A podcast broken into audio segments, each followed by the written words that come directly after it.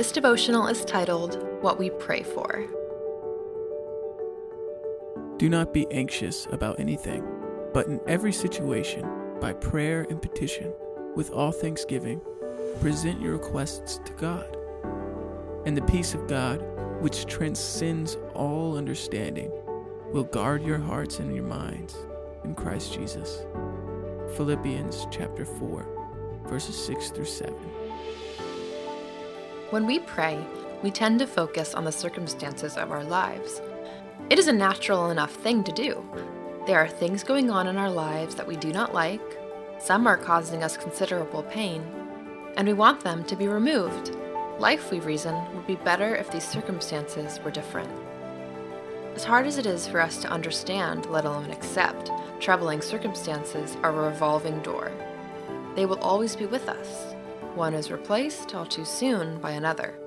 The result is a world full of growing anxiety and despair. What Paul has to say in these verses is pretty profound. He tells us not to be anxious, but to present our requests to God. The key, though, is to be thankful, with thanksgiving, Paul says. Notice the thanksgiving is not conditional, it accompanies the request, not the result.